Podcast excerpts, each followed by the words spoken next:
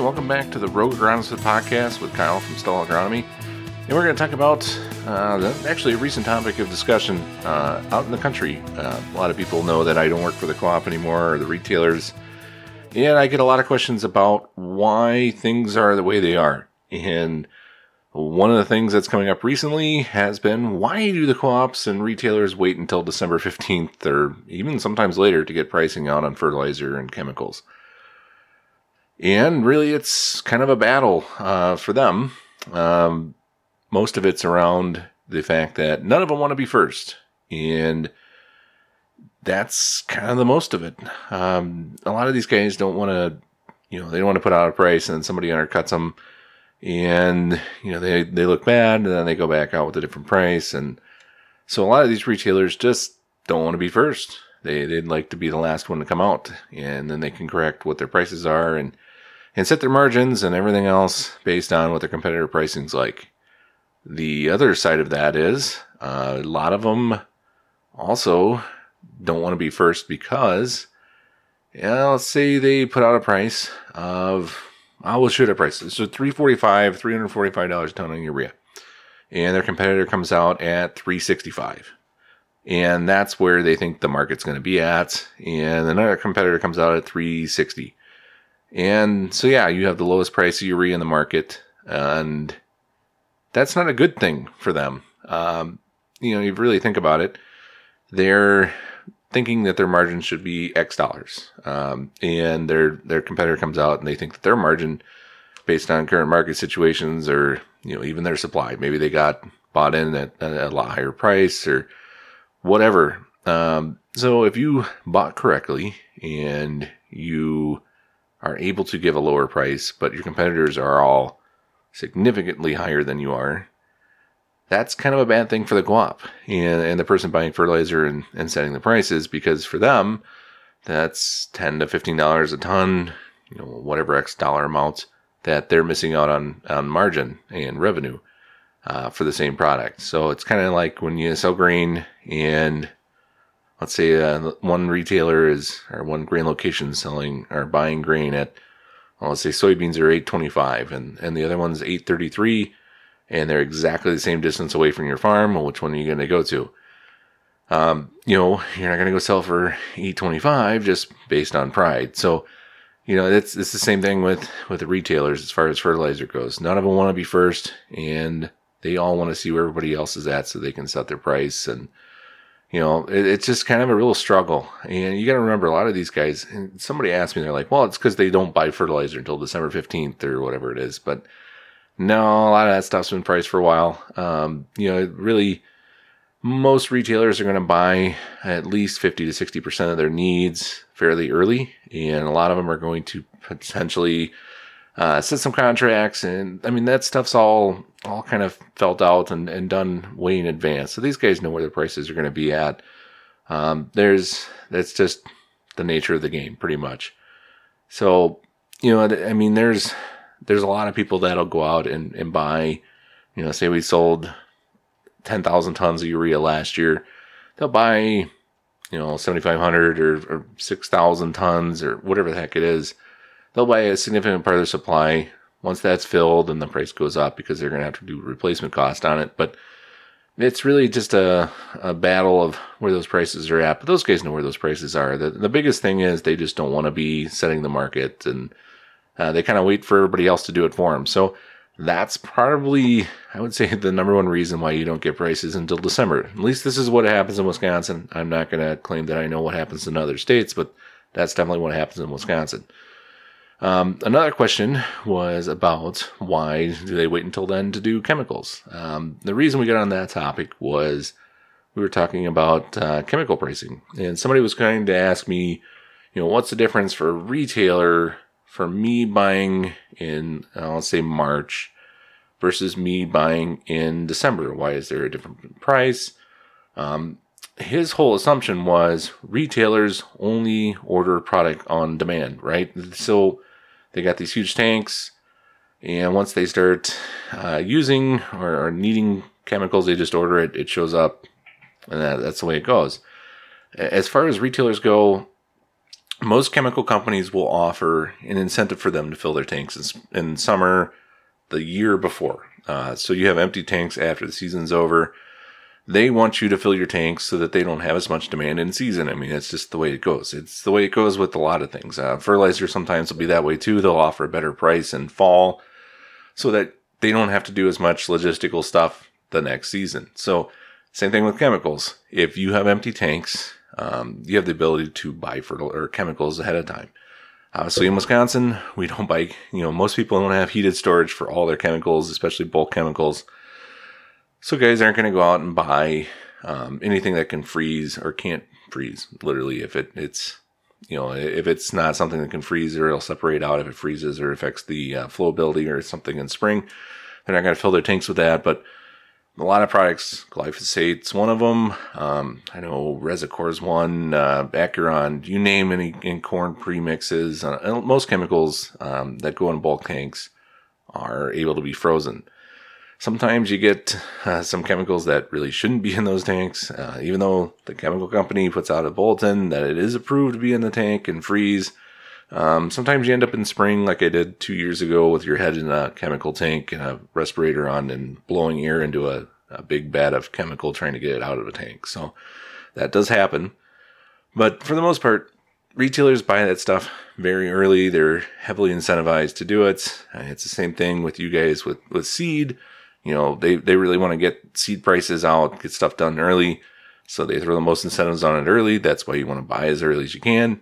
Same thing with bulk chemicals. It's no big secret. This isn't like a big trade secret. I'm not like the big whistleblower here, but that's the way it is. So the only difference um, in trying to incentivize you to buy in December uh, over like a March uh, would be the fact that chemical pricing, they have to put out a ton of money on this stuff. So if you're going to fill your bulk tank with uh, two, 3,000 gallons of product that costs 50, 60 bucks a gallon, you're putting a significant dollar amount out there that you're putting on the line in financing. So you got to think these big retailers, they've got multiple locations, multiple tanks. Um, I mean, I know of one place, honestly, we'll just say that they have 20 locations and, you know, as far as glyphosate goes, maybe they go through, oh, I don't know, quite a few thousand gallons of uh, glyphosate in a year. So, I mean, you're you're just talking significant dollar amounts that are out there that they have to finance for the most part.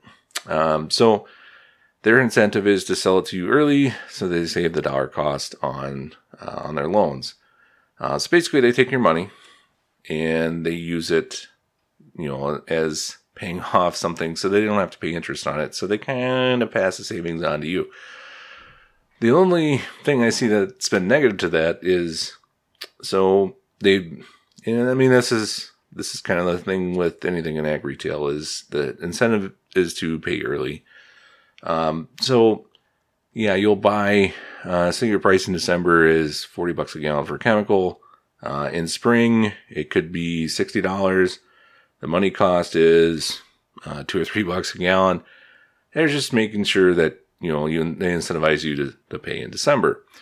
Um, that's just the way it is. It's the way things go. That's how it is. Uh, not much you can do about it.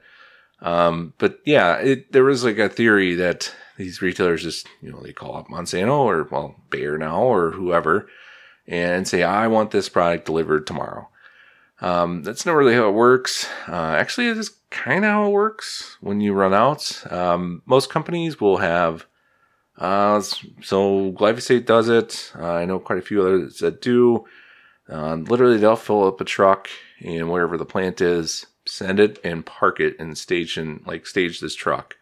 And that guy will basically be married to that truck, uh, not allowed to pretty much leave it uh, until they get rid of that load. And sometimes they can get rid of it in a day, sometimes it's a few days. Uh, but yeah, that's kind of how it works, right? They they have these roving trucks pretty much driving around waiting for people that need product and uh, that's that's kind of how that works. But um, the incentive is to pay early, buy early, fill tanks early. So, I mean, it's logistically that's why. So, yeah, if you ask me why retailers are slow to get prices out uh, at the end of the year, it's pretty much what I said. They they don't want to be the first one to set the price. Um, you know, if they set it too low, they're missing on a margin.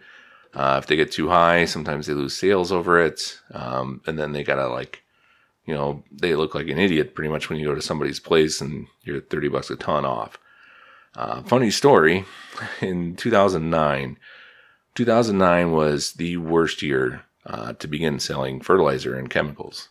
And guess who got to do that in 2009? Uh, 2009 was the year that uh, I think potash. We were our, so our list price on potash I think was like 860 dollars a ton.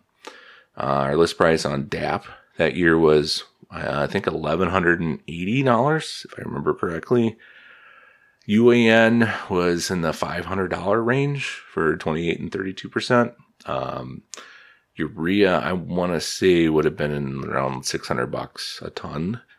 So yeah, if you can imagine walking into somebody's farm and um, you know I don't I don't know if this will ever happen again. It was just an, an, a huge anomaly that year. It was totally abnormal, not normal at all.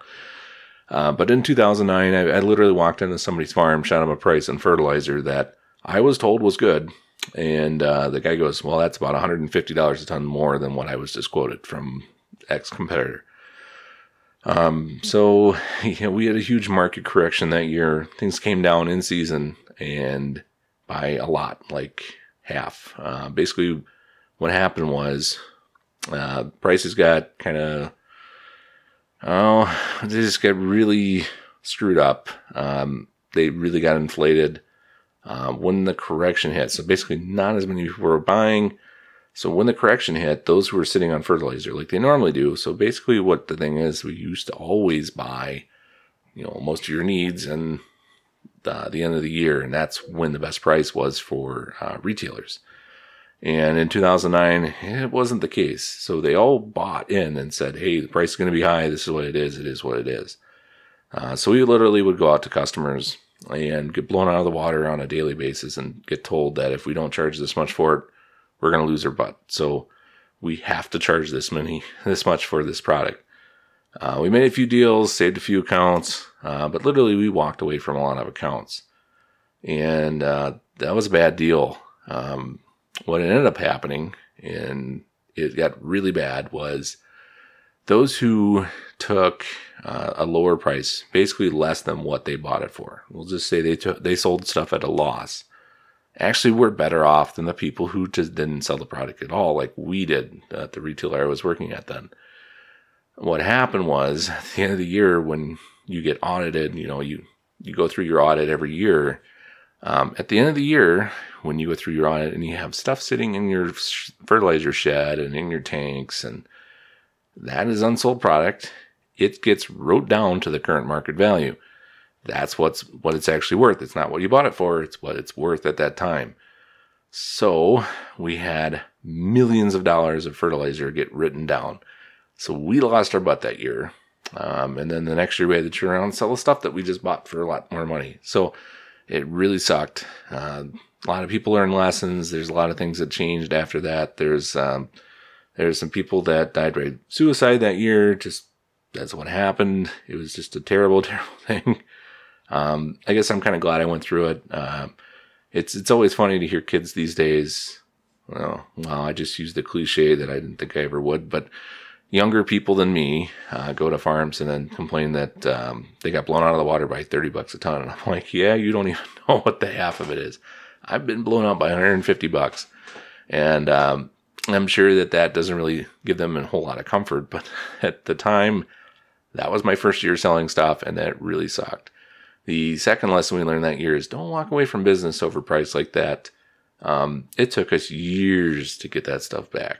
Uh, is my second year selling uh, as a salesman. Let's just say it's my first going through prepay period as a salesperson, but it's really my second year working there. We walked away from a lot of business that it took me three to five years to get back. Um, you know, we were stronger in, in, 2012 was my best sales year, uh, increase wise, uh, I've ever seen in my career. It was a great year.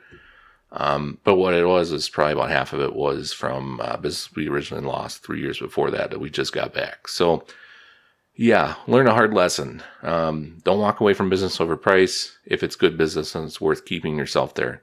Um, and the other thing is don't sell stuff uh, if the potential of the the product is to go down in value. uh, don't get caught at the end of the year uh, with with high price fertilizer and major write downs.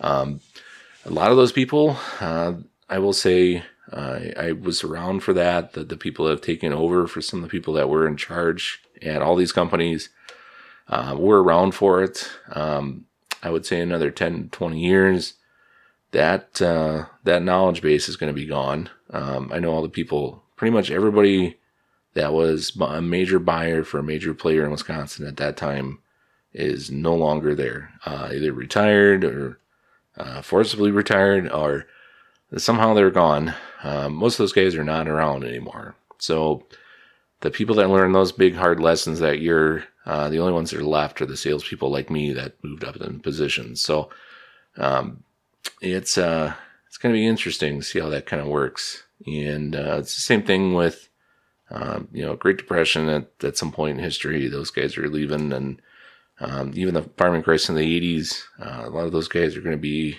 um, retiring the next 10 to 15, 20 years. Um, so there's going to be some people that don't have those, uh, don't have those life lessons to kind of draw back on. So that's kind of sad, but we're totally deviating from the rest of the episode. But anyway, if you ask your retailer why they don't have a price, um, I will say that most of them will tell you, oh, we're just waiting for, for everybody to figure stuff out or, whatever the excuse is, um, more than likely they have a price in mind of what they want to charge, but they're not going to release it until somebody else puts one out or it's like a Mexican standoff every December. So if you see a price start coming around in the first week or so of December, then everybody will have their price then. And uh, most years it's it's mid December and the last minute. I mean, it was you have from December 15th till December 31st to get these prices done because you know, I think for me, it was probably, we'll say over half my sales had to be done in that two week period. And that really sucked. It was just a mad dash to try to get stuff done. But that's why it happened. And it was always frustrating. Um, but that's definitely a true story. It's the way it is. At least it's the way in Wisconsin, but I'm sure it's the way in most places. So anyway, hopefully you guys kind of enjoyed that, get something out of it. Um, you know, I'm not like blowing the whistle off, blowing the lid off of stuff this is kind of fairly public knowledge. Um, there will be people that'll share this with you as well. Um, it's nothing new. Um, it's just not that well known in the country. We'll just put it that way. So hopefully you guys enjoyed it. I'll catch you next time.